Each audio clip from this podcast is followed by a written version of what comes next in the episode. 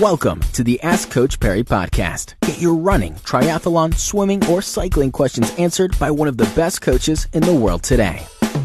Welcome to this edition of the Ask Coach Parry podcast. I'm Brad Brown. Lindsay Parry with us once again. Lindsay, you've been traveling around the country doing a lot of Comrades Marathon Road shows and, and women's seminars. And Yasmin uh, got in touch. She was at one of your women's uh, seminars and she wanted to know uh, about uh, strength training. She also said, uh, thanks for all the info that you gave at that seminar. She said, when, when does she do strength training? Does she do it on the days that she runs or on the days off? She's currently following your Vic Clapham program.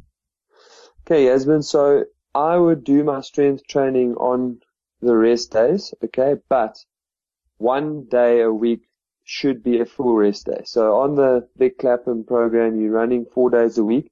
So I would take up two of those days for cross training and or strength training.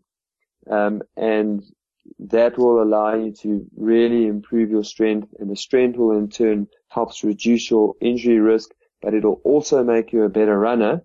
And then you have that one day where you can just allow your body to recover from the week's training.